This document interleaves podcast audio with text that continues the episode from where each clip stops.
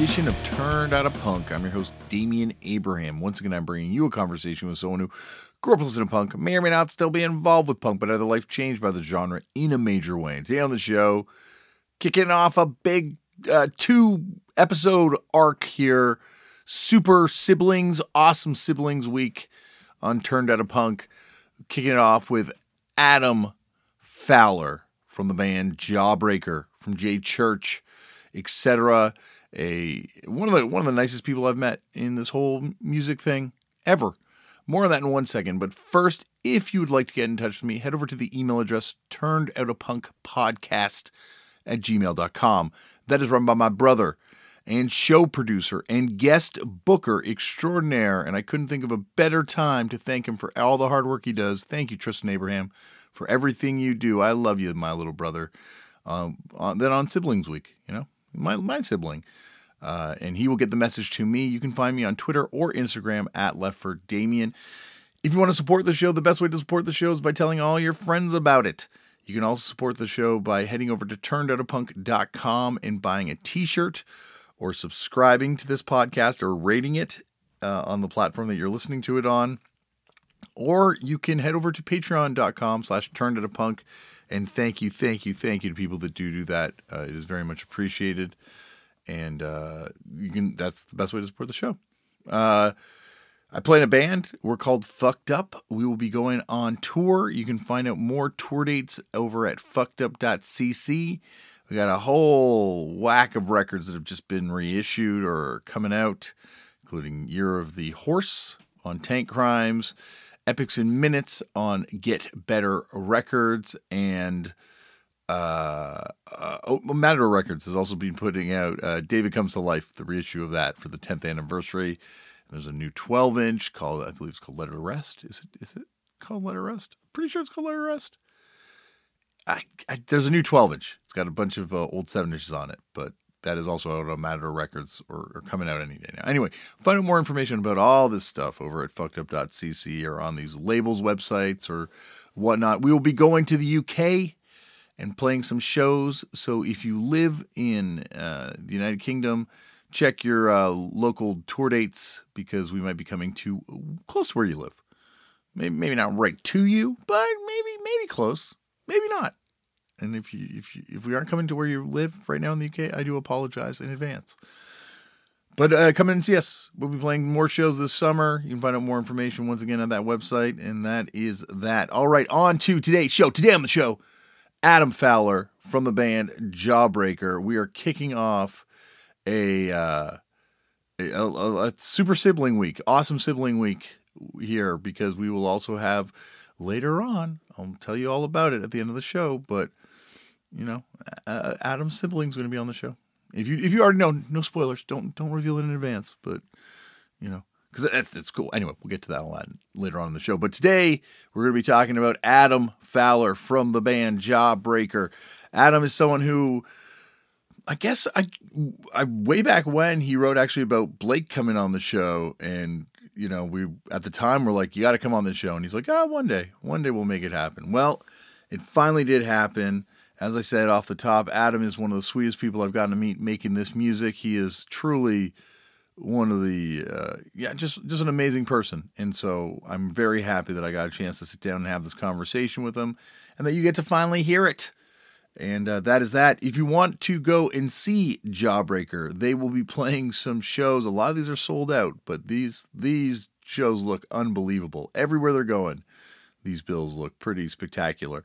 Uh, you can find out more information about jawbreaker's tour over at jawbreakerband.com there's, as I say, a bunch of dates that have sold out, but there are some tickets left for some of the other places. And my gosh, every single show, it's like a, a different bill. Like really well curated this whole tour. Really awesome. And of course, Jawbreaker's incredible too. So, well, that is that. I'm not going to ramble on anymore. Sit back, relax, and enjoy Adam Pfahler on Turned Out a Punk.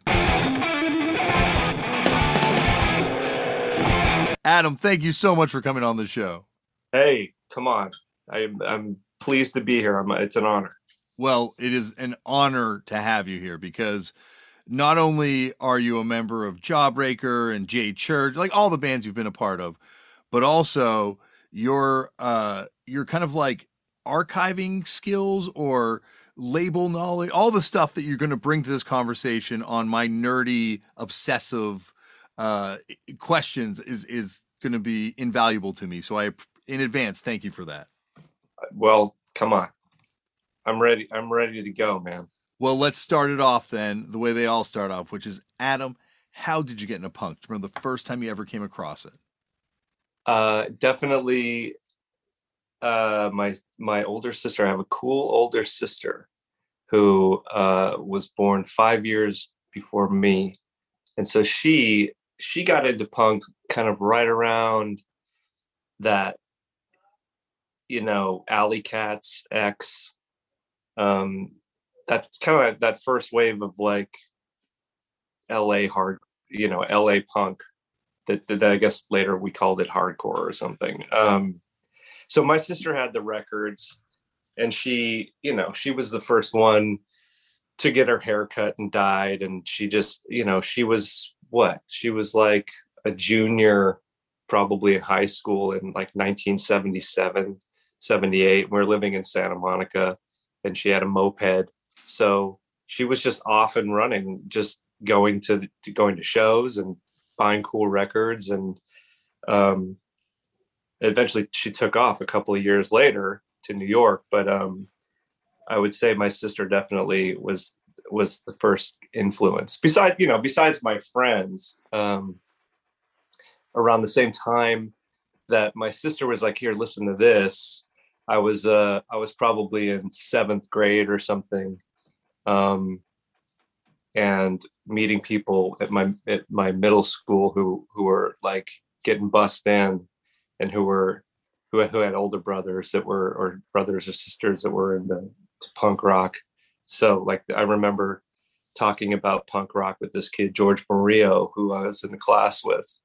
Um, and he had yeah he had a cool older brother who just knew shit, you know, just knew who was playing and when, and he knew about Black Flag and he knew about you know all of that really cool first wave of LA stuff so I was always kind of fascinated by it. Um, just between seeing my sister get really into it um, and it taking her into a totally different artistic direction to like just you know dudes at school talking about it and then you know then you make the leap and you buy the you buy a seven inch or whatever and and hear it really hear it um sometimes that takes a minute you know yeah if you're used to I, I remember hearing I remember the first time I heard damaged. Like I was like, what the fuck is going on here? like I couldn't even hear what was happening. Yeah. I was like, what what is this? And it was only later that it sunk in. Like a couple of songs on that record, like whatever, six pack or you know, like they they they have an immediate hook, and you're like, okay, I, I can see where this is going. But some of it was just like, oh my god, like this is insane. um, but yeah, and then I, you know, you get a little bit older, and then you can find your way to shows. And I started taking the bus to go to see shows, and and yeah, I was kind of off to the off to the races, I guess. Did it freak you out at all seeing like your sister get into it? Because I've had other people on the show who talk about, especially when punk was first first happening, older siblings getting into it, and it being kind of scary because it was, you know, it was pitched in the media as being so evil my yeah but she was like when she was going to shows it wasn't hardcore yet it was still mm-hmm. pretty cool it was very uh it was very diverse and it seemed very artistic and kind of older like it wasn't um and i just thought that all those people like all of her and her friends just had cool style i thought you know?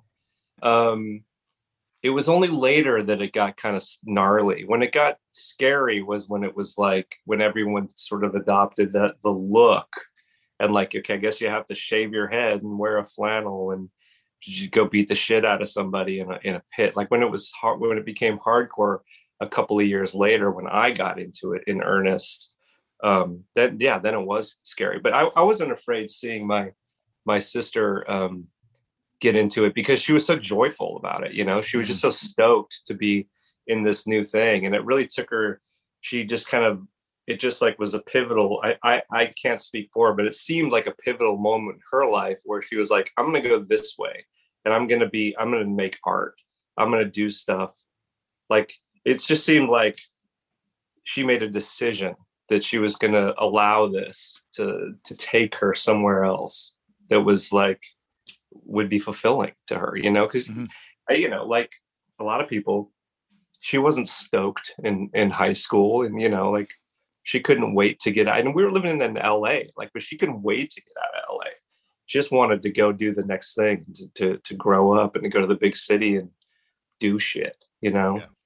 and and i think the, that punk rock was like her that that was her gateway to that whole world opening up for her so it didn't look it did it didn't spook me at all when she Yeah. came you know you know she would come back from new york with, with like we would take bets on what color her hair would be and like do you think she'll you know what what's her style going to be um but yeah I, I was i was happy for her and I, and I went out and visited her i think in eighth grade i went and visited her in uh, new york city and um you know she she took me to like the pyramid club and she like cut my hair off and i met her friends in new york and it was like oh shit this is like a whole this is a whole new thing She must have been hanging out with some awesomely gnarly people in New York at that time because like was she already involved in the cinema transgression stuff by that point? Like it would have been happening around then or maybe No Wave was still going on more than that. She yeah she moved to she moved to new york in 1979 as a 17 as a 17 year old so she got into uh, you know she was at sva studying art and then she did that for a few years and then dropped out and just started making films and doing her own stuff. And um, she was one of those early abc no rio people.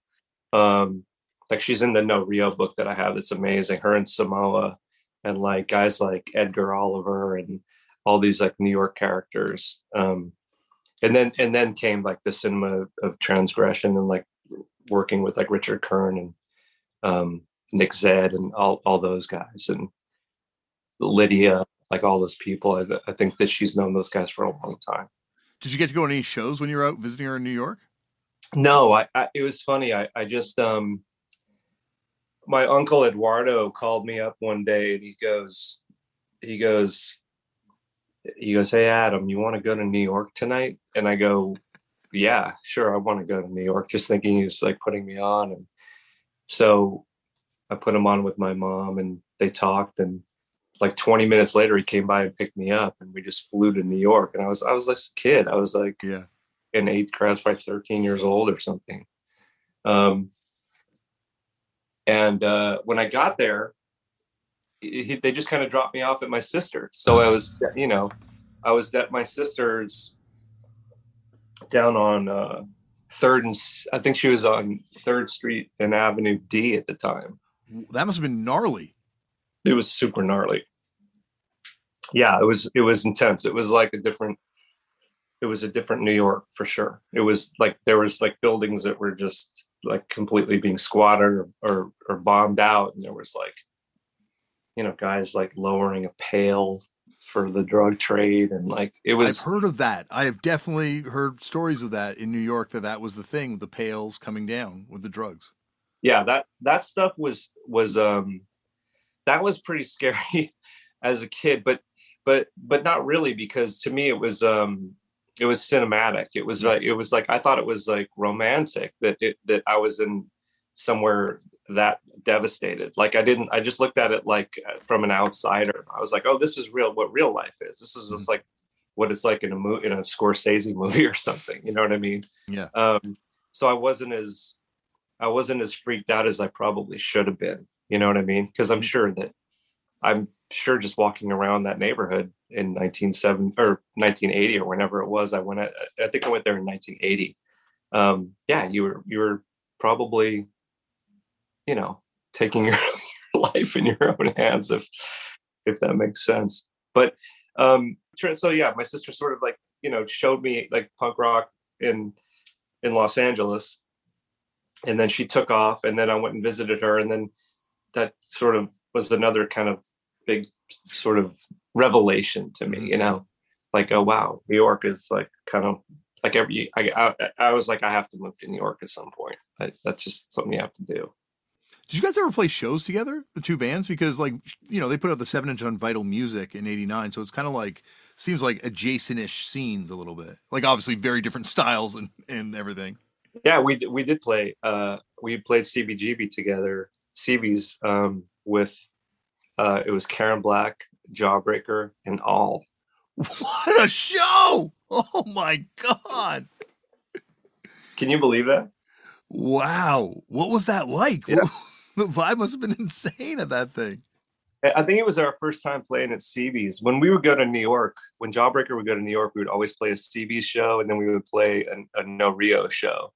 Um, we just stay. At, I'd stay at my sister's. Um, but yeah, it was incredible. That was incredible. Like I think that she started Karen Black after I after we were doing the band, but but when uh, I'm going to jump around the timeline and, and just keep it on New York. When when Blake and I went to to college later to New York, the very first show that I ever played that me and Blake and Chris ever played together was we did a we did like a performance art piece that my sister and Samoa and uh, Edgar Oliver uh, put together at La Mama Annex in the Lower East Side, and it was called Under the Bad Star. So it was like a rock opera. Um, and Nozomi was the singer. These are all performance people from from that scene, and um, and we were like the backing band. So that was our first like show ever. Was in 1986 at La Mama Annex, uh, playing as like the band for the rock opera for this wild performance piece that Samoa came up with. Um, That's awesome. yeah, it was pretty wild. It was pretty wild. So were there like so this is pre-rise even, right? Uh, yeah, yeah. Wow. It was it was right when it was right when uh, Blake and I went to to school at, in, at New York University.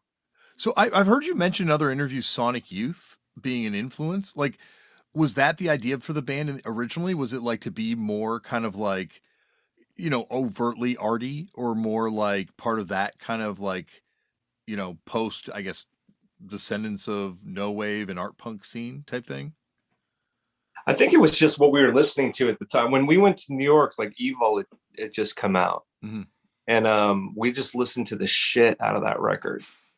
And um, we met Chris there, and Chris was into more like uh, he was into like hardcore stuff. Like he was into like that Midwest, like Die Kreuzen, Mhm. Um, articles of faith. Was into the DC stuff that we hadn't like you know we knew minor threat and stuff but we you know he was very immersed in that kind of stuff at the time and blake and i were coming from los angeles in that sort of post sst renaissance so the stuff that we came up with was like black flag and the minutemen and the meat puppets and sonic youth and um you know the bad brain well everyone everyone's listening to the bad brains but um but yeah the idea and maybe something about not having a singer when we first started and it be you know us having to make noise to to to fill the space as just three people i'm sure i'm sure like the, the harmonics on the guitar that kind of that we learned from sonic youth and just like they're kind of jammy like not jammy because that's that's implies something else but just like um just like those just instrumental passages and stuff like we really like that maybe because we weren't we hadn't really fine-tuned our singing and songwriting yet you know Yeah. Well, I saw you actually talk about an interview where it's like, you know, the the the jammy parts of Sonic Youth, that sort of thing, is like almost like a a virtuosity. I think you, even talked about how it's like almost like a way of being virtuosic in your playing without having to be, you know, Eddie Van Halen or something. Like you can actually kind of like draw out these musical passages a little bit. yeah for sure that was definitely the that's definitely part of our what became our sound i think mhm. because you know we don't have like parts of our song where it's like take a solo blake you know that doesn't really happen and if it does it's usually in jest you know Yeah. um so yeah, that that that became our sound. We arrived at that later, but I'm not sure how, you know. I mean, I, I have said this before. Maybe like maybe our grasp exceeded our reach, if that makes sense. Mm-hmm. mm-hmm. Yeah, but I think that's like that's the kind of thing about Sonic Youth is that it is like, you know, it's deceptively simple in the beginning when you first hear it, but then you realize how how difficult like those passages are to construct. But there's something about it that just like beckons you to to to try it. Yeah, I mean, Chris used to call our band like he he always wanted to make what he called pretty noise. You know, mm. he wanted it to just to be kind of beautiful, but you know, chaotic and uh, just a and, and, and yeah, cacophony as well. so was like Husker Du like a bridge band between you guys and Chris because like it where like where does the melody come from? Um, I have really old recordings of our me and me and Blake were in a band in high school called called Red Harvest with our friend Rich um, Desser, and it was another three piece. But like we, you know, we made a couple of songs back then that it was clear to me that that they were pretty melodic, mm-hmm. and and that Blake could probably end up being the the singer. Um, but for sure, Husker Du, like New Day Rising, and um, I mean Blake used to take that record to school with him and like put it in his locker. I think that was the one. That one, or maybe Mommy's Little Monster. It might have been the social distortion. But I, I remember there was a there was a scene that was cut from the documentary about the group where Blake was talking about like actually bringing the LP to school just to have it just to have it there. You never know, you know. Yeah. Well, Bill Stevenson told me that he used to carry around a copy of the Germs lyric sheet just to read if he ever needed something to read. Wow, that's genius. Yeah. That's awesome. um, did Red Harvest play out? Much? No, we we played like you know we played like parties and stuff. You know, like we we played Debbie Schaefer's party in eleventh grade, um, and we just made you know just made a racket and it was rad. Um, but we did that and we played. Um, yeah, we played a couple of times out. We played with once with uh, Magnolia Thunderpussy mm-hmm. um, another backyard party that got got broken up by a huge fight, and um, yeah, so we played we played out, but not like clubs and stuff. It was just like our friends would invite us to to ruin their their backyard or whatever. So I guess jumping back in time now, like what was your first? Yeah, concert? yeah. I'm sorry. We, we no, no, please, no. This is this is the way. This is, a, this is the way I love the show when it flows like this. Um, but going back in time, like what what was the first concert you went to? Like even pre-punk stuff. Devo. That's awesome. That's punk. Um well, I mean, I, I thought I mean it was just De- no, it was something else entirely. It was Devo. Yeah. Um, I uh I went uh, I think I it was maybe ninth grade or something. I went and saw Devo at um on the uh, New Traditionalists tour with my friend Rich. And um, you know, it's hard. LA's big, so I, you know, the first shows that I went to, I, you know, we had to get a ride and stuff. We had to take the bus. You know, we had to take the bus to go see the Clash at the Hollywood Palladium. Um, you had to find somebody who had like, you know, or you, if my sister was in town, she'd give us a ride somewhere. But like, you know, a lot of the shows that we would see that we were able to see were the all ages ones, like at the Cathay de Grande in Hollywood, so we could take the bus there. Um, or when like they started shutting all the clubs down, we would have to go to like a weird roller rink in Reseda or some fucking weird like VFW hall or gymnasium, just you know, or we'd have to go to the Olympic Auditorium. So like that. So my first like okay, so my first concert was Devo. My first hardcore show was um um uh, DOA, uh, Black Flag, the Descendents, and and the Minutemen at the Ukrainian Hall in in Hollywood. I think that was on the. It was when Black Flag was a five piece, and like Henry was still wearing pants, and Dez was playing second guitar. Um, and I think I think I think Bill Stevenson just was in the, that band, right? Yeah, I think so. That's that line. That's that's an incredible lineup of that band from all accounts. Yeah, that was an insane show, and that was like a frightening. I mean, that was like full. I remember just thinking these are full grown men with jobs that are just in there beating the absolute dog shit out of each other. Yeah, Like I was like, what the fuck is happening? But it was so exciting at the same time that that was that was the pull. It was like, wow, I got through that. You know, it's like, oh, you know, and in Los Angeles, like, like there'd be there'd be riots all the time. Like, you know, we were at the the Black Flag Ramones Minutemen riot at the Palladium. We were we were at the Exploited riot with the Youth Brigade at, in Huntington Park. Like we had to wait, like we just spent like half of those shows running from police. Fucking insane. Well, like, and that's what's really scary. The scariest part was running from the police. It wasn't like the show itself. It was like, am I going to get be thrown in jail or beaten up or something? Well, that's the thing that keeps coming up on the show is that that L.A. A lot of these riots were actually instigated by the police, especially in the early years where it was just Oh, like for sure. Oh, Yeah. a hundred percent. yeah, A hundred percent. it was almost like uh, training exercise a little bit because, like, you know, at the end of the day, you're just beating up a bunch of punks. Yeah, it's funny because my my uncle uh, on my dad's side is an LAPD guy, and uh, he was at that exploited riot that I that I was at. Oh. So uh, I guess uh, you know, going back to that uh, Clash show, who opened that on that uh, Clash show? Do you remember? That was uh, an interesting openers. uh, English beat. Oh, that's awesome.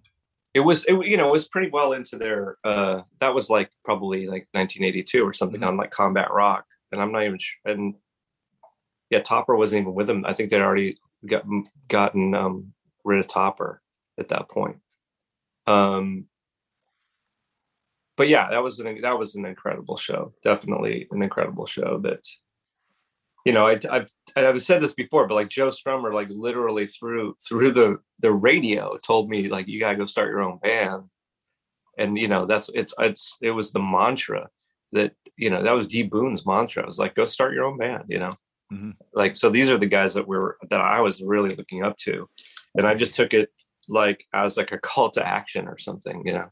Yeah, yeah. Well, it, it it's just uh, you know, it's like one of the few places that you're told to do that. You know, like Yeah. everything else. is Oh, like- it's okay. It's okay. All right. I'm sorry. Where were we? Uh, we had to take a little. uh I know Yeah, I'll detour. Where where were we? I'm now I'm trying to. Uh, we were talking about uh, uh, early shows, uh, the Clash. 82. Oh, right, right, right. The Clash at the Palladium. I saw. I I actually saw them before that too. Maybe I, I think I saw them open up for the Who on Oh, that that's big awesome. that, that sort of like passing the torch um, tour. Uh, that was amazing. But it was at the Coliseum, you know. So you had it. But the nice thing about that was like, you know, the Who crowd was very. They were pretty mellow, so like it was really easy for me to just get right up to the front and see the clash. So I was like right up against the barrier. Um, that was that was pretty amazing. And I saw him later in Long Beach. I saw him at the Civic, and you know, my sister took me to some shows when she'd be back from from uh, school. My sister took me to see Public Image in Pasadena, like really pretty early on. So Well, that, that's uh, that first tour I think they do where they come and they played uh, like American Bandstand and they like they did a bunch of weird. it might have been the second. It might have been the second one because I because I remember seeing flyers for that first tour, and I think they played the Civic Auditorium in Santa Monica. okay. Um, I remember that flyer was everywhere, but um, it might have been the next time through. So you know, I was a little bit, I was you know, I was a, little bit behind my sister, but she was, you know, well, it's uh, amazing because oh, sorry, I didn't cut you off. no, no, I, I I'm just making shit up as I go. Well, it's amazing because like I think the two of you, like you were saying earlier, are on the t- are on the divide, either sides of the divide that is LA hardcore that people people keep bringing up here, yeah, which which is where the shift happens, like you're saying, where the scene, you know, the demographics of the scene really changes, and a lot of people leave. Like a lot of people just are like driven out by the oncoming hardcore and the violence that kind of comes along with it. And Mhm. and I guess ultimately that becomes worse as time goes on. yeah, for sure.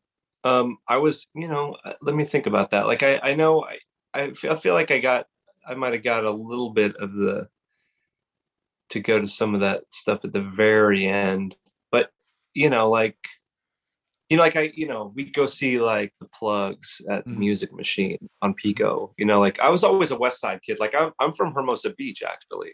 I lived in Hermosa Beach for whatever seven, six or seven years, and then I moved away, and then we moved, and I just kind of jumped around all over the West Side. Like I lived in Santa Monica, I lived in Brentwood, I, I lived. My formative years were in the Pacific Palisades, so I met a whole new group of people in the Palisades that were making music and stuff that were like, kind of tied to the SST scene, like the Hayden kids and Eddie Greger at, at PJD and like that whole that whole scene was like a whole nother thing. But um but yeah, early on I, I feel like I got to do some see some of that pretty cool stuff. And then and then yeah, there was definitely a shift. By the time I was driving myself to shows, like it was on. It was like hardcore was hardcore and it was like the cops were going to be there and maybe there'd be some weird gang shit or or not you know Yeah, yeah. Um, you know, uh, it's it's funny because like um, there's like that other scene that kind of emerges too, which I guess would be almost like the parallel scene to stuff that's going on in New York, like the no wave stuff with like Savage Republic and all those sorts of bands, like kind of like the more artier type Right. things, which I guess Right. Plugz are kind of like adjacent to in a weird way. Well i just thought the plugz were cool because they um i had that I had both of their i had their first and second record and i just i just played them to death like and i thought it was cool that they sang in spanish too and it was just like i don't know. There was something kind of rootsy about it as well um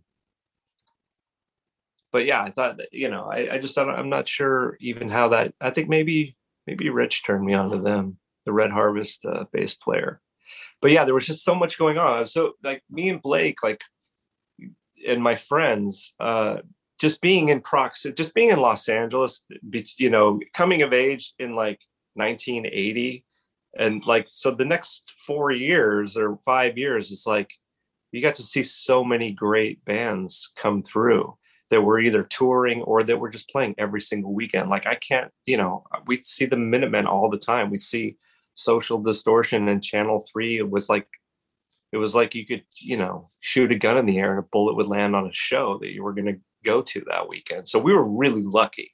Yeah, um, and you know it's certainly once we had a, a driver license and had access to a borrow a car and get a, you know get a ride somewhere it was totally on.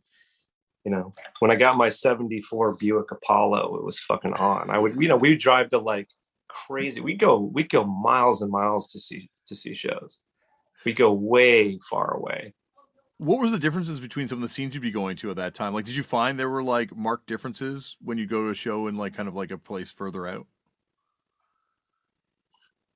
Um, I don't remember ever kind of clocking the differences. Uh, I, I think you know we're just you're just happy to be somewhere where there's like they're just doing something that you think is cool and there's like-minded people there and you know it was rad.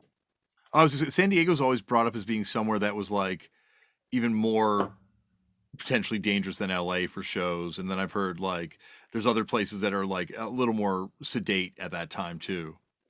Yeah, I remember we took a trip. I yeah, I we I piled a bunch of people in my car and we drove to San Diego to see um to see Black Flag, Saint Vitus, and DC three. What a show! And it was um and it was um right when um that first Vitus record came out, the black one. Um and I remember it being it was sketchy, but it was again it was it was police. Like they I, I got busted we got busted in the car in the alley behind the, the venue um and they found they found syringes because i have type 1 diabetes and they they thought that my syringes that were like in my car were for shooting up so they they blocked us in with their car and they were going to take us downtown um, and I was swearing up and down. I'm like, I'm not, I'm not a junkie. Look at me, like, um, and Black Flag was loading in, and the police got a call that there was a there was violence happening. That the kids around the corner were fighting. So they they left their car, blocked us in in this alley and they were like you stay right here and they took off and i remember seeing uh, chuck dukowski and henry and we looked at them and we go what should we do like what and and uh and henry goes do they have your ids and we go no. And he goes he just kind of shrugged like well i don't know. So we just fucking we just like jump back in the car and just fucking like smash through some tr- trash cans to get around the cops and went parked like a mile away and then walked back to the fucking show. And then and then and then black flag dedicated police story to us. Oh that's awesome. Yeah. Oh. Um so i guess like when you moved to new york what kind of other shows were you going to at that point uh new york i mean we got i got there in like 80 1986 so like the the bad brains were enjoying their like kind of like reemergence with I Against I Mhm.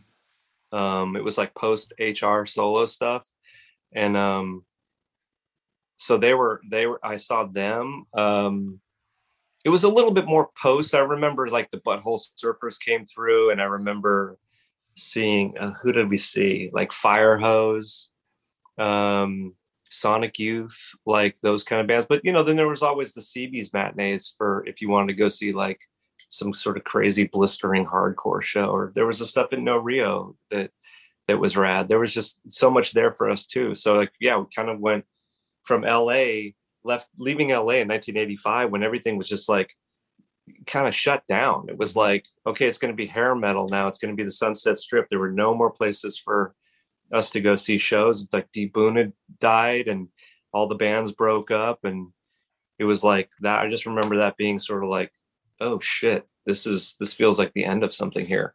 Um and then we went off to new york and then we learned about you know or got got a little bit more immersed in sort of like the dc stuff that was just starting getting fired back up you know? Or stuff uh yeah just for the east coast shit you know and midwest stuff that we didn't might not have um had uh you know like in our radar. It really does so feel yeah like, so like like yeah go ahead. No no go on sorry. I was gonna say like because i remember right when we got to new york it was like uh government issue you had just come out. And i remember listening to that a lot and going like ooh this is something here. And then and getting into naked raygun when we were when we were back there. And so there there's all these bands that like you could probably hear you could you could probably hear it in our music Mhm. where we were where we were picking from you know and and falling short and then coming up with our own sound you know. Well, that's what I love about Jawbreaker is the fact that like it's kind of impossible to place. Like I was thinking today, like what, like as I was looking at Communion and Tupelo Records, and I'm like, oh, what a weird fit for you know Yeah. the band. But then I'm like, what would be a better fit? Like you're a band that doesn't sound like you fit into any scene. Like it's something that's so unique. Like it's not pop punk. It's not you know alternative college rock. It's not hardcore, but it's something Right. completely different. yeah i agree and it's it's been it's weird that we we're we don't really have like i feel like we're kind of on our own. We don't really have a scene. Like when you think of like the epitaph or the fat records bands you definitely think of a certain sound and a certain aesthetic maybe even um and i didn't think we fit into that necessarily. And and then there was like you know Lookout, which you don't really fit we, into. yeah we either. weren't we weren't really we didn't really fit into that lookout thing either Yeah. um so i always we always kind of just felt like these sort of free agents that were that didn't fit anywhere really we didn't really have like a heart like like a community maybe like some of those other bands have like we always just thought we were weirdo you know just like who's going to give a shit about this you know um and we I think we still probably feel that way. Like that we don't really fit in this this stuff. Like if you look at festivals that people put together like what festival maybe besides riot fest do we really fit in? Not none of them really. Yeah, no, I, but I think those are the most interesting bands, right? Because that's like those are the bands that you know that years later you're like, oh wow, how how could like it not have fit in with everything? You know, like it's one of those things that like you know, those are the bands that change stuff when they come out. Yeah, no, I'm not complaining when I say that. I'm Yeah. kind of I'm bra- I'm kind of bragging on it. I, I like that I like that we don't fit anywhere, and I like that we were necessarily kind of alienated from a lot of different places because like fuck it, we're just gonna do our put our heads down and go anyway. You know? I'm definitely fascinated by that Cathay de Grande kind of like little scene of bands, like sort of like an intermediary scene that seems to spring up where you have, I guess, early NOFX would have been part of it, you know, and, and like a lot of the Mystic kind of bands and Mystic record, yeah, right, right. Justice League and, and bands like a little bit like that too later on that like, you know, I guess yeah that stuff that stuff didn't go by without i mean you know like we had jfa records and we had you know there was stuff on mystic that we that we tuned into and but at the same time there you know red cross is playing at cathay because Yeah. they were they were just kids too so we saw them there um a bunch um that was a cool little scene that was a cool thing because it was right in the heart of hollywood and yet it was you know it- you could be 15 years old and go there Yeah, yeah. like was that was that it seems like that place, you know, obviously there was, you know, it's, it's not immune to violence or something like that, but it seems like from what I've heard that was more of a it was more the big shows that you had to worry about shit going crazy at. Yeah. Yeah. The Olympic Auditorium shows were kind of sketchy like that. Like, um, yeah, like the big kind of like punkathon shows for for sure, where where you were getting where probably and it would be started by some fucking jock, right? Like that's that's another thing. Hmm. Um, I remember some some jocks were like were beating up on a friend of ours at that at that Pallad that Black Flag Ramones Minutemen show at the Palladium Okay. Yeah. that's how that started. It wasn't because pit got too hairy. It was just because some assholes were like, let's go to the big punk show and like beat up on weirdos or something, you know? Yeah, Yeah. it seems like certain bands would even bring it out. Like a lot of people have come on the show and said like a Dead Kennedy show or a Circle Jerk show, or there are certain shows that you know like you get a lot of tourists that would come out because these bands had like a national Sure. reputation. Yeah, yeah, yeah. Uh, Like any of the bands, certainly from like, you know, I remember seeing Fear one night. Uh, it was, uh, it might have been on New Year's Eve. It was when Flea was p- playing with Fear. Mm. Um, and I just remember it being gnarly because people probably had, you know, they had been like, they'd seen Decline or whatever, and they were like, okay, it's Fear. So let's, and this is the band that got thrown off a Saturday Night Live. Let's go, let's go fuck shit up, you know? What was it like kind of going back to LA later on? Like how had things changed? Like it was still kind of like a I guess pre everything coming back in Los Angeles in terms of all ages shows, right? Yeah, for sure. Yeah. I mean, there was there were shows, but it was pay to play. Um, there was stuff going on. There was like that whatever wave number that would be of like um the Cruz bands that were playing or Big Drill Car and like chemical people. And I remember that there was a push and then and then the offspring started playing. Um so when we went back to LA after college, um and while I was finishing, I didn't stay in New York. I went back to to finish at UCLA.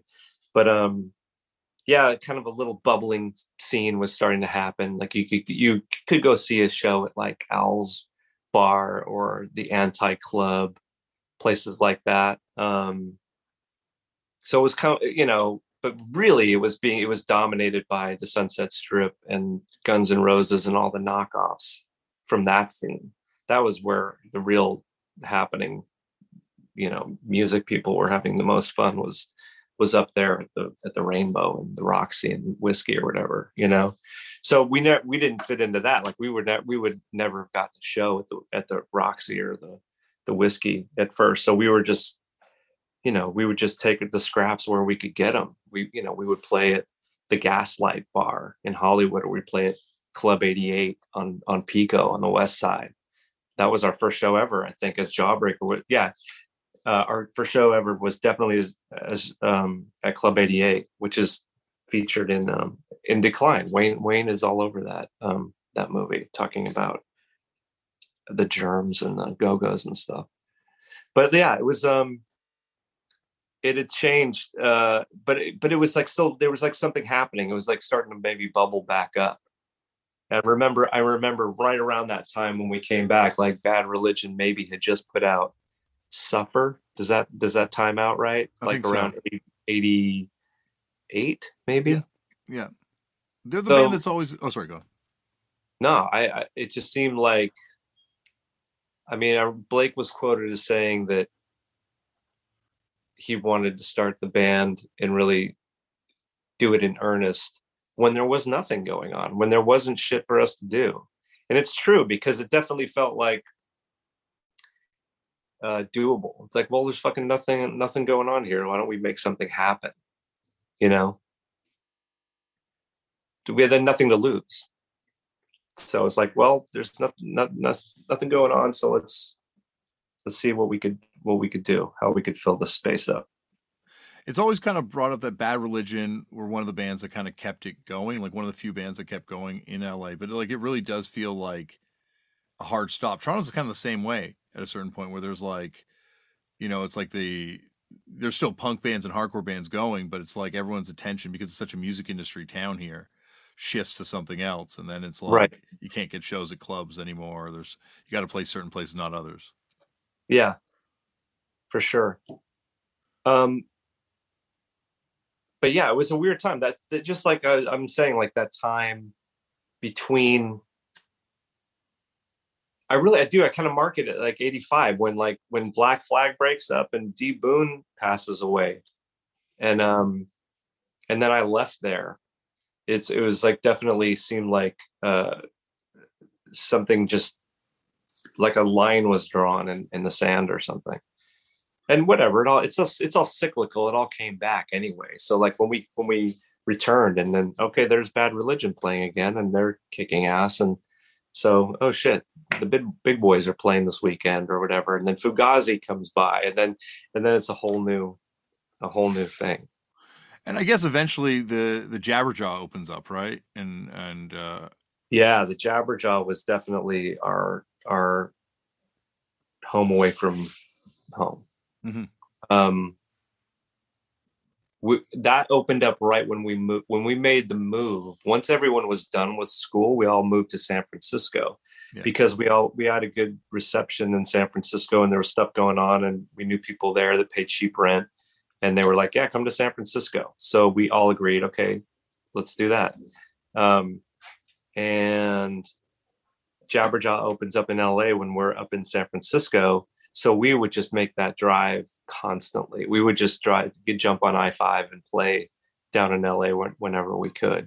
We'd do like the pitzer the pitzer colleges shows and then play at jabberjaw. And that was like you know we damn near made a living doing that it's it's funny too because like at that time uh, you know like it, it was kind of the center of of alternative music media san francisco in the way that like you had max rock and roll there you had all the distribution companies a lot of the distribution companies based out of there like it really was kind of Yeah, especially right, yeah. going forward hmm yeah mordam and revolver and there Yeah. was epicenter ebullition Um, was there too yeah there was a lot on. there was a lot going on um and it made sense because we had come up and we had played gilman street.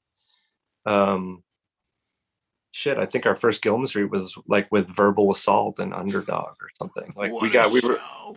yeah we really lucked out with some shows. We just kind of got on the bill and somehow and and then we started playing at cover wagon saloon in san francisco. So we'd have like the bar show for the older crowd and those people that were like you know the, the steel pole bathtub people and and those those kind of bands and then we go over to yeah we could play at, at gilman with like samiam and um you know the, and those guys Well, that's the amazing thing is you guys have your feet in like both worlds at that time, like both underground currents, like the sort of more mature, I don't know, artier, post hardcore, post punky kind of world, and then this also like all ages thing, and both are kind of like the two like streams that are happening at the same time, parallel Yeah, worlds. for sure.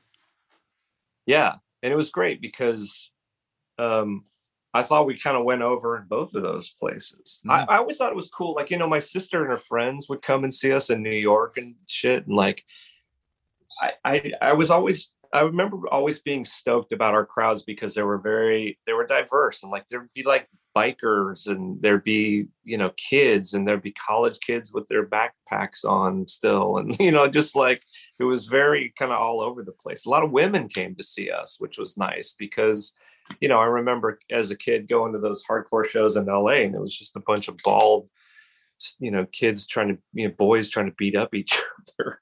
Yeah. so i remember by the time we started playing shows on at a regular clip that I remember thinking, yeah, this is this is rad. There's all sorts of different kind of people here, you know. What scene would you fit into in Chicago? Because there it seems like the divide is is pretty big between sort of that touch and go, you know, kind of world, and then sort of like the more kind of like all ages kind of world there. I don't know. I mean, where did we fit in? I, you know, we played those um, like Homewood, Illinois shows or mm. whatever. Or we mm-hmm. played off the alley and um you know our our our connection to to Chicago was mainly through, you know, we had met Ben Weasel when Screeching Weasel came through San Francisco. Yeah. Um and then when we went to go record our third record, we met, you know, we did that with Steve Albini at his house. So yeah, I don't know. I don't know. I again, I don't I don't really know where we fit in. It was like we fit in wherever they would have us, you know, wherever they were like, yeah, we'll give you a show. I, I couldn't I couldn't say who was who was really listening to us in Chicago, you know.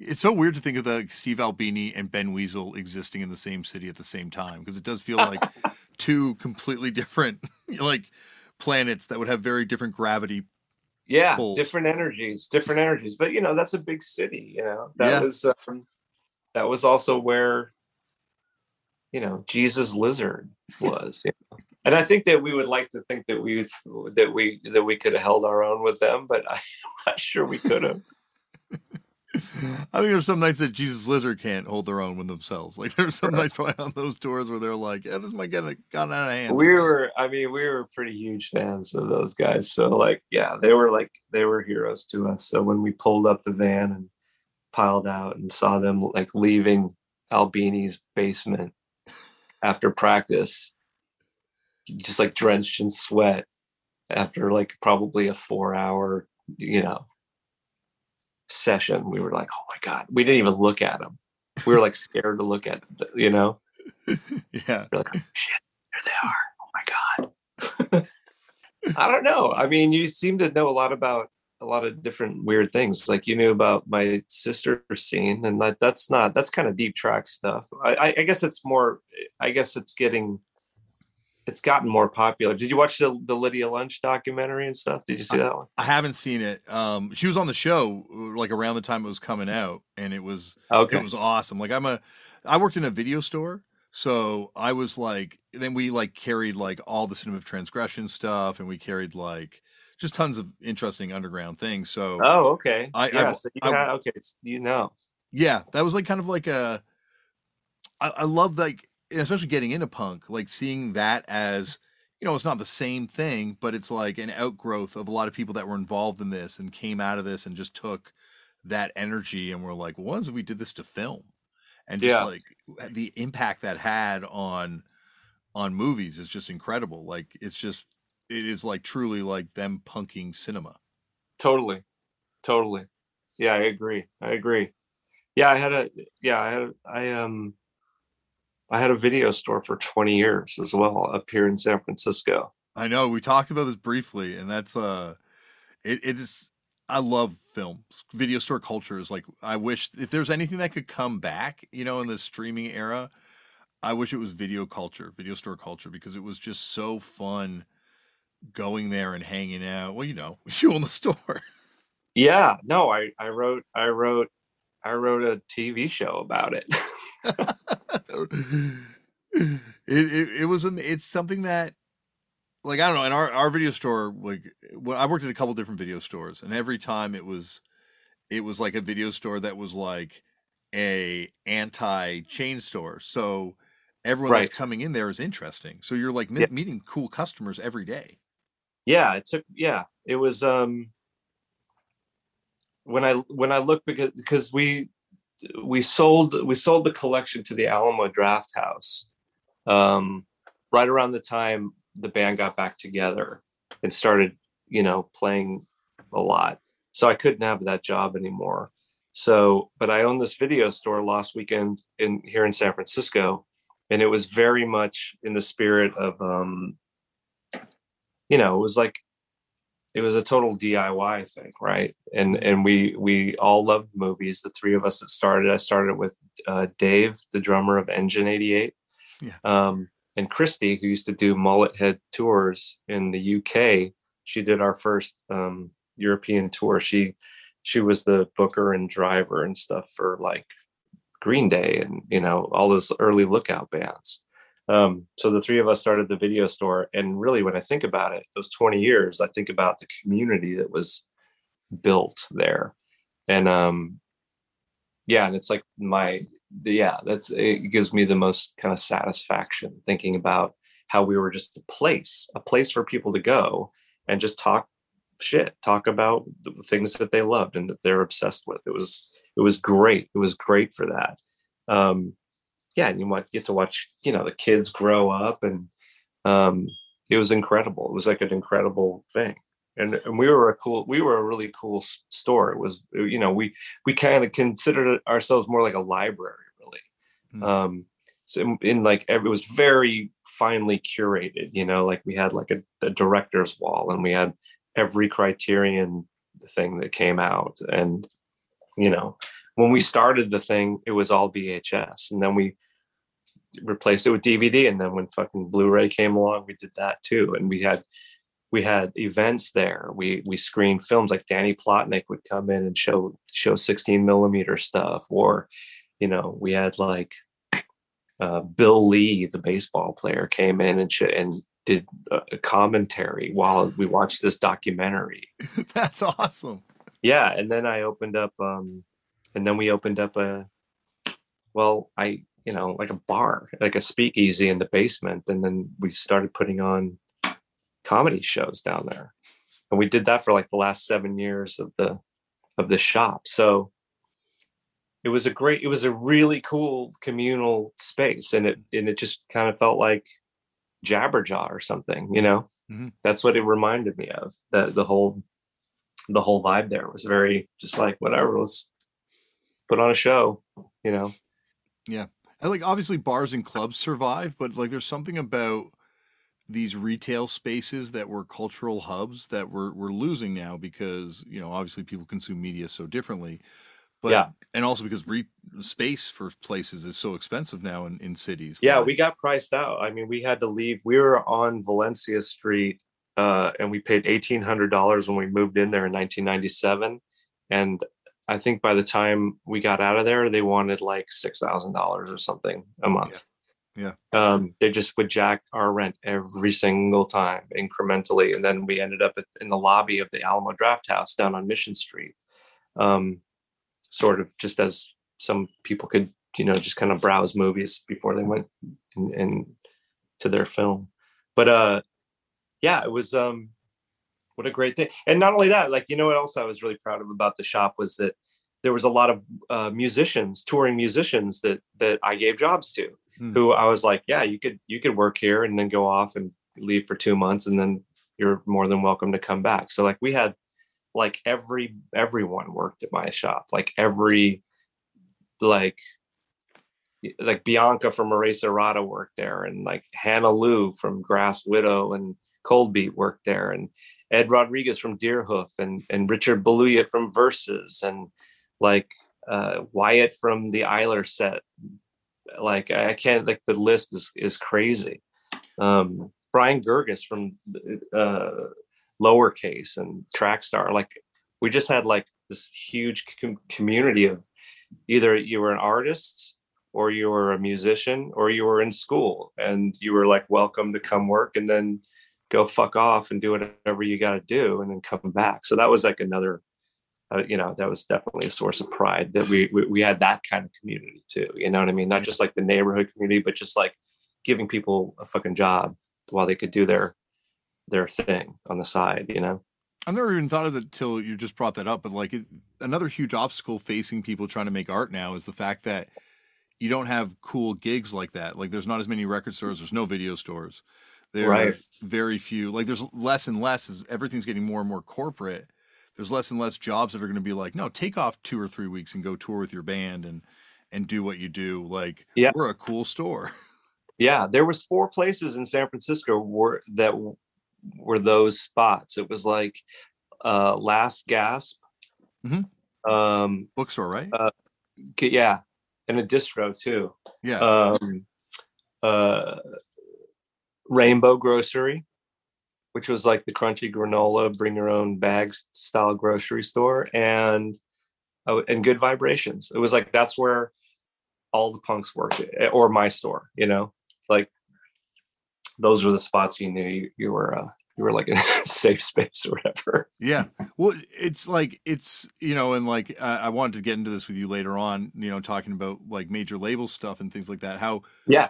quaint that whole thing seems in today's world, where we are all just involved in major. Like as soon as you're in music, you're on a major label because you're going to be on a Spotify or you're going to be on an Apple Music or, or Amazon. Like, like you know. But there was a moment there where there was like alternative economies. Like there was like you know you could work at the video store and then go to that health food store Yep. and and go and see bands at a local club, and you're kind of keeping your money all in the same sort of community that way. For sure. Yeah, for sure. Yeah, it doesn't really exist anymore, does it? It's sad. Um, even my own kids are like, "Oh man, you you had it so good. That's so cool that you could live in, you know, it was six hundred, five or six hundred dollars for your apartment, and you could work a minimum wage job and do your music or art. Like, you, you can't really do that anymore. Not not in the big cities. No, it's so weird, and I guess that's where it's going to have to be is in the smaller towns. Like people are going to have to move to smaller towns, and and I guess there's not a need to necessarily be in the cities anymore in terms of access to distribution channels because you Right. can do that from anywhere now. Right, because it's all digital anyway. Yeah, I, I keep seeing people just piecing out to like, you know, fuck it, moving to Ohio, moving to Alabama or whatever. Yeah. And good for them. I'm just, I'm, I'm kind of a snob because uh, you know, I'm from Los Angeles and like I like, I love the ocean. You know, I need to be near the the sea and, um, so I, I'm, I I don't have, I, I'm not sure I could make the jump. I'll, as much as I and I love like Tulsa and I love Memphis and stuff, but I'm not sure I could just like pick up stakes and and go somewhere like that that's that far away from uh, a Point Break or or you know just or whatever you know Mhm. the pier. No, I I, I kind of like. Obviously, we don't have an ocean in Toronto, but um, I still feel like that same sort of pull to be in a city. Um, and I'm like, oh, I want my kids to be gr- to grow up in a city so they can Yeah. experience that. But then I'm like, well, it's not really the same sort of city that I grew up in now at all. That's true. That's true. Yeah, both of my kids came up in San Francisco, right in the heart of the city, and um, I thought that that would be good for them. Um, and I think it was actually. I think it's changed now. I think even like the last five, six years, like well, especially last three years, everything's going to be so radically different in terms of geography, urban geography. Yeah, man.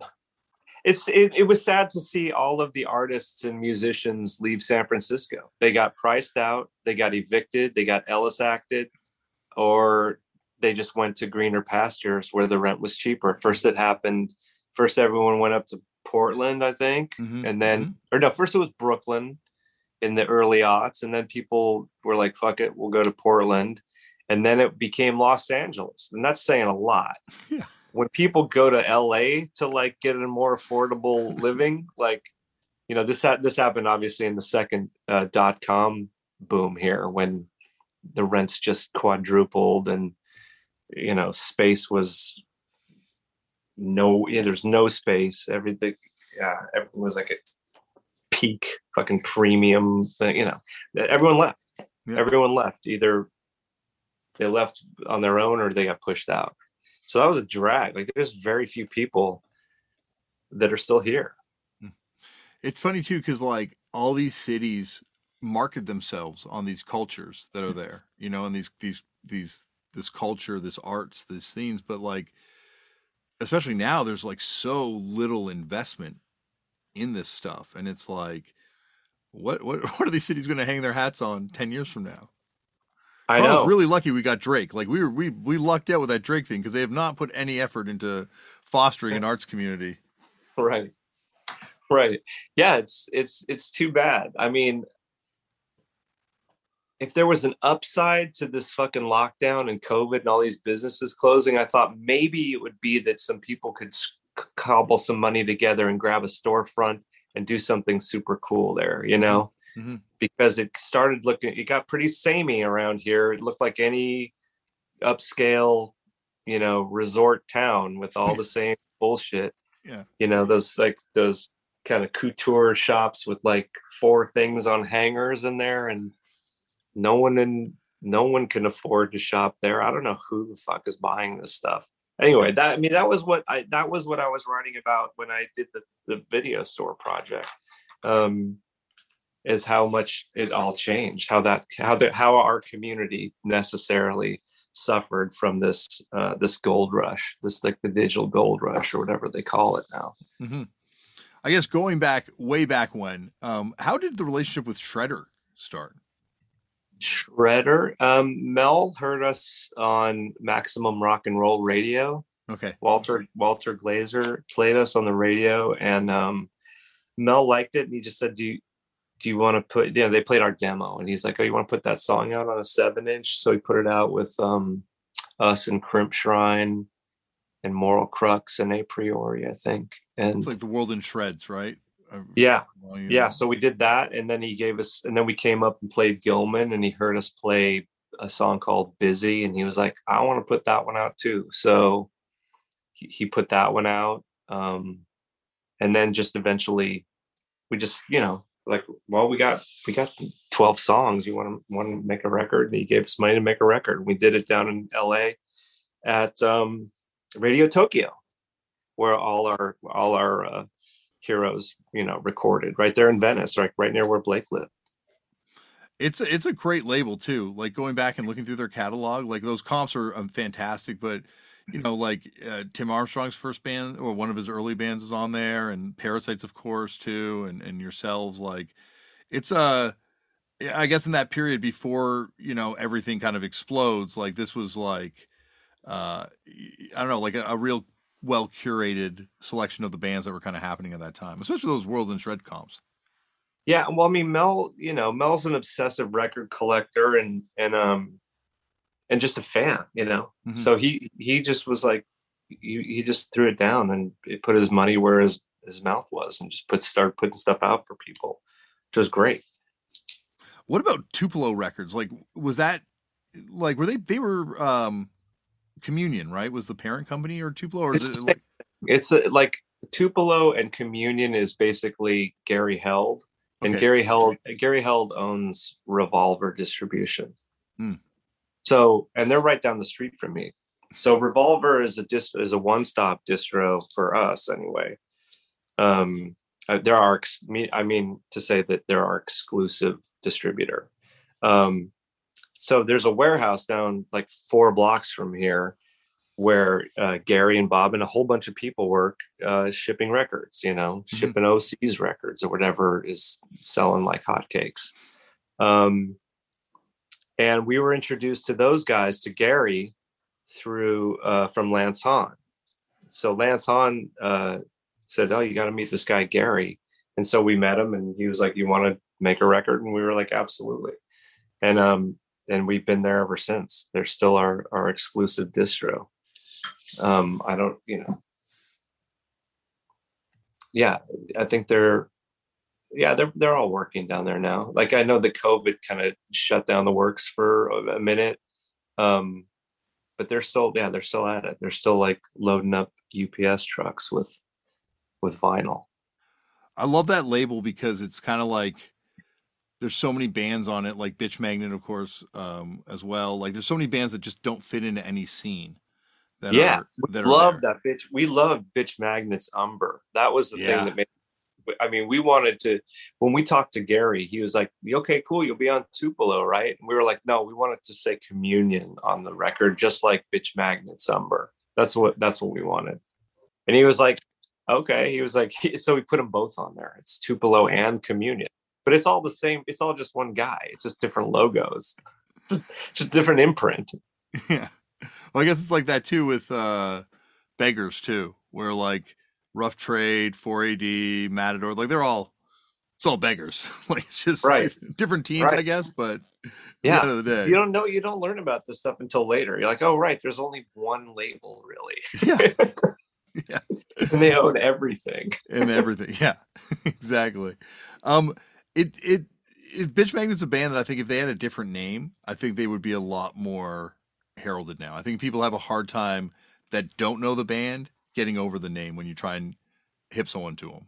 Right. Yeah. Because it's yeah. It's it's it's not yeah. It's not the- certainly not the most PC name that you could have come up with.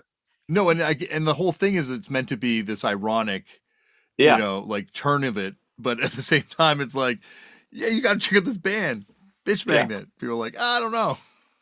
Right. It sounds like a bunch of yeah. It sounds like a, a bunch of frat guys that are Yeah, if they want to be like you know these sort of like self-congratulatory uh jocks um but yeah Su- that that record's amazing i would i would uh yeah i i've, I've listened to that recently it sounds it still sounds great I was to say you you you wind up playing with Sooyoung later on, right? um i mean not with it oh like in a band band no Yeah. no i um oh okay. I thought you guys no. were in the band at the same time. No, uh, I played in. I played with him. Like I think uh when I was when I was touring with J Church, we did something with with Sooyoung, maybe with Seam or um, one of his other projects or whatever. Okay, because he Uh, was in with Whysall Lane too, right? But like very early on or something. Oh, he might have been. Okay, I that uh, that that would that wouldn't totally surprise me. But no, um, no. Whysall Lane is right. primar- it's is primarily Richard from Versus. It's his project.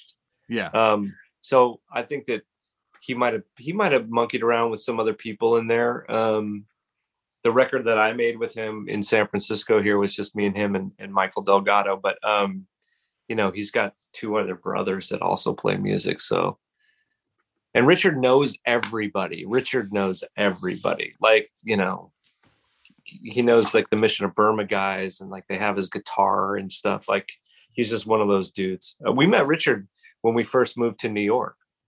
oh yeah, Yeah, Richard Richard played with Chris uh, in a band called Butcher Clyde before um be, you know, a couple of years before we met those guys, before we met Chris. Um so yeah, God, I've known Richard forever. Um, I've talked to you forever, and I could punish you for years, Adam. At some point, would you come back for a part two?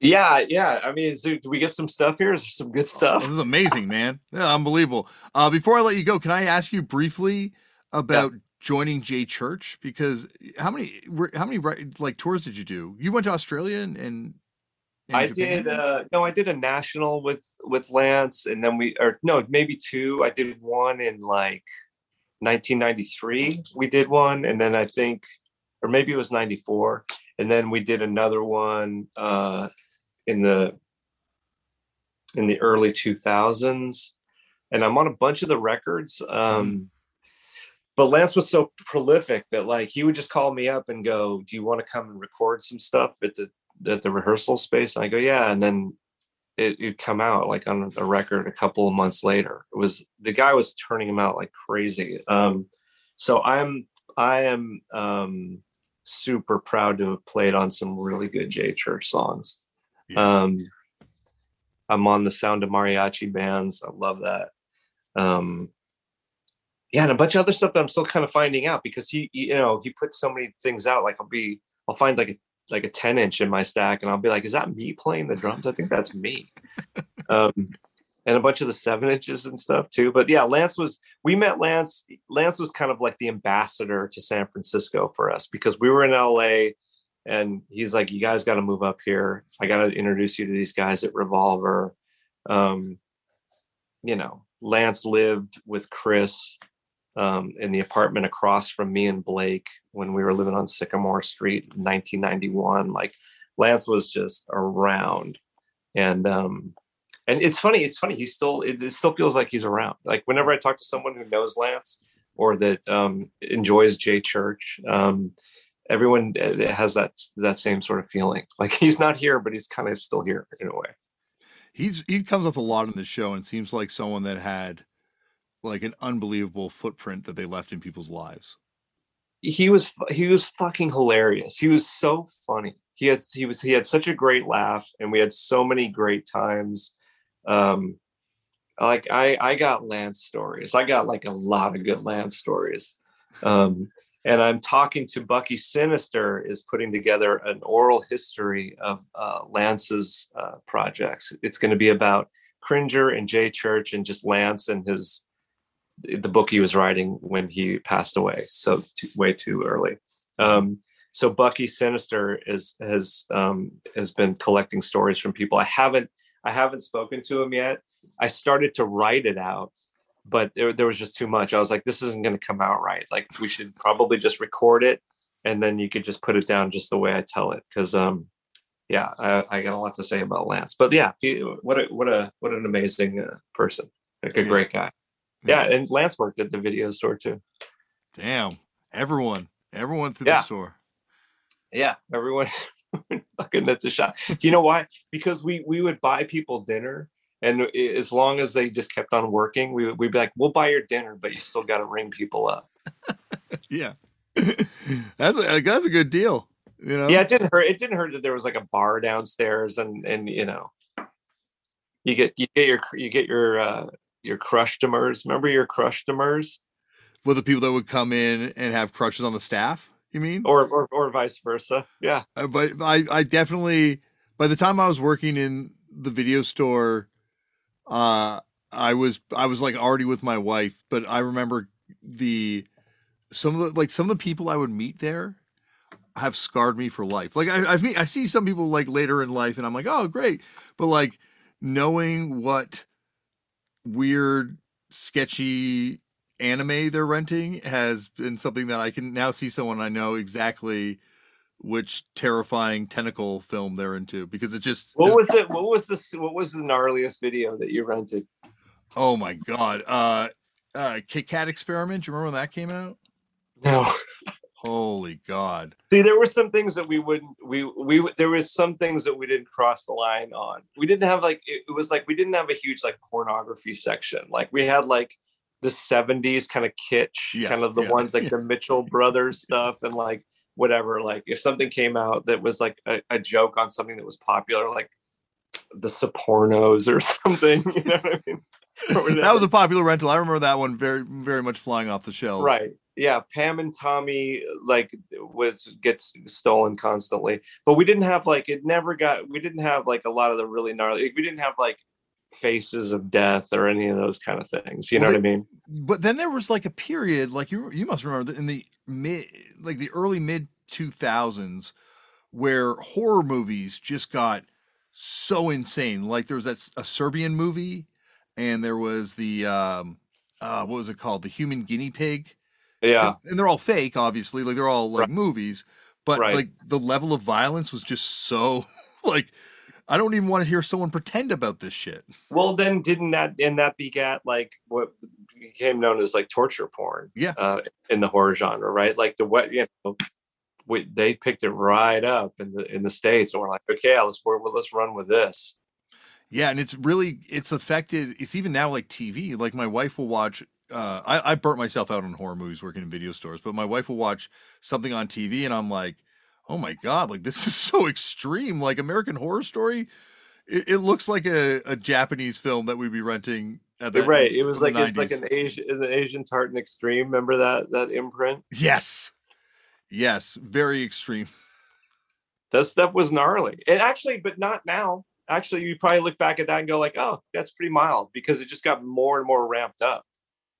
I think the cinema transgression stuff still has an impact like that because it's it feels so much more real, you know, because it doesn't have right the the sheen to it that a lot of this stuff has, which I think makes that other stuff kind of gross. Is that sheen to it? That, that that's the thing that really because it feels like you're watching, you know, a film that should know better. Right. I just looked it up. Tartan Asia Extreme. That's what it is. I had it Tartan, backwards. yeah. We had, But yeah, um, that that that's that thing with uh yeah transgression. That stuff. Yeah, because it's shot on film and it looks like there's no no they're not playing around, right? It looks like you're watching something that's really happening, which was like kind of the way I felt when I first saw um Night of the Living Dead when I was seven years old. Like when that the very first time I watched that on on broadcast television, it was like I was seven and I remember thinking like this is this might be happening. Like this might be really Yeah. Yeah. No, there's and there's that. Some people have come on here and talked about that same effect when you listen to punk for the first time. Like like um, Barry from Joyce Manor talked about listening to Operation Ivy and feeling like he was seeing something he wasn't supposed to be or hearing something he wasn't supposed to be hearing. Like it was Right. just so much more raw and real than anything else he had heard up until that point. Right. Yeah. Yeah. Totally. Yeah. It's like when, the, yeah, the first time you hear straight out of Compton or something, Yeah. you're just like, holy shit. Like finally someone is fucking bringing it. Yeah. Uh, Adam, you have brought it, and I don't want to keep you from dinner any longer. But anytime you're ready to come back on here, because we didn't touch on half the stuff I wanted to touch on, so please know the door is always open. yeah, absolutely. I'll come back whenever you'll have me. Come on up here, kid. Come on. Up. Um, should we sign off? Thank you, Adam, for coming on the show. And you heard right there, Adam will be back for part two at some point in the near future because there's a lot more to get to.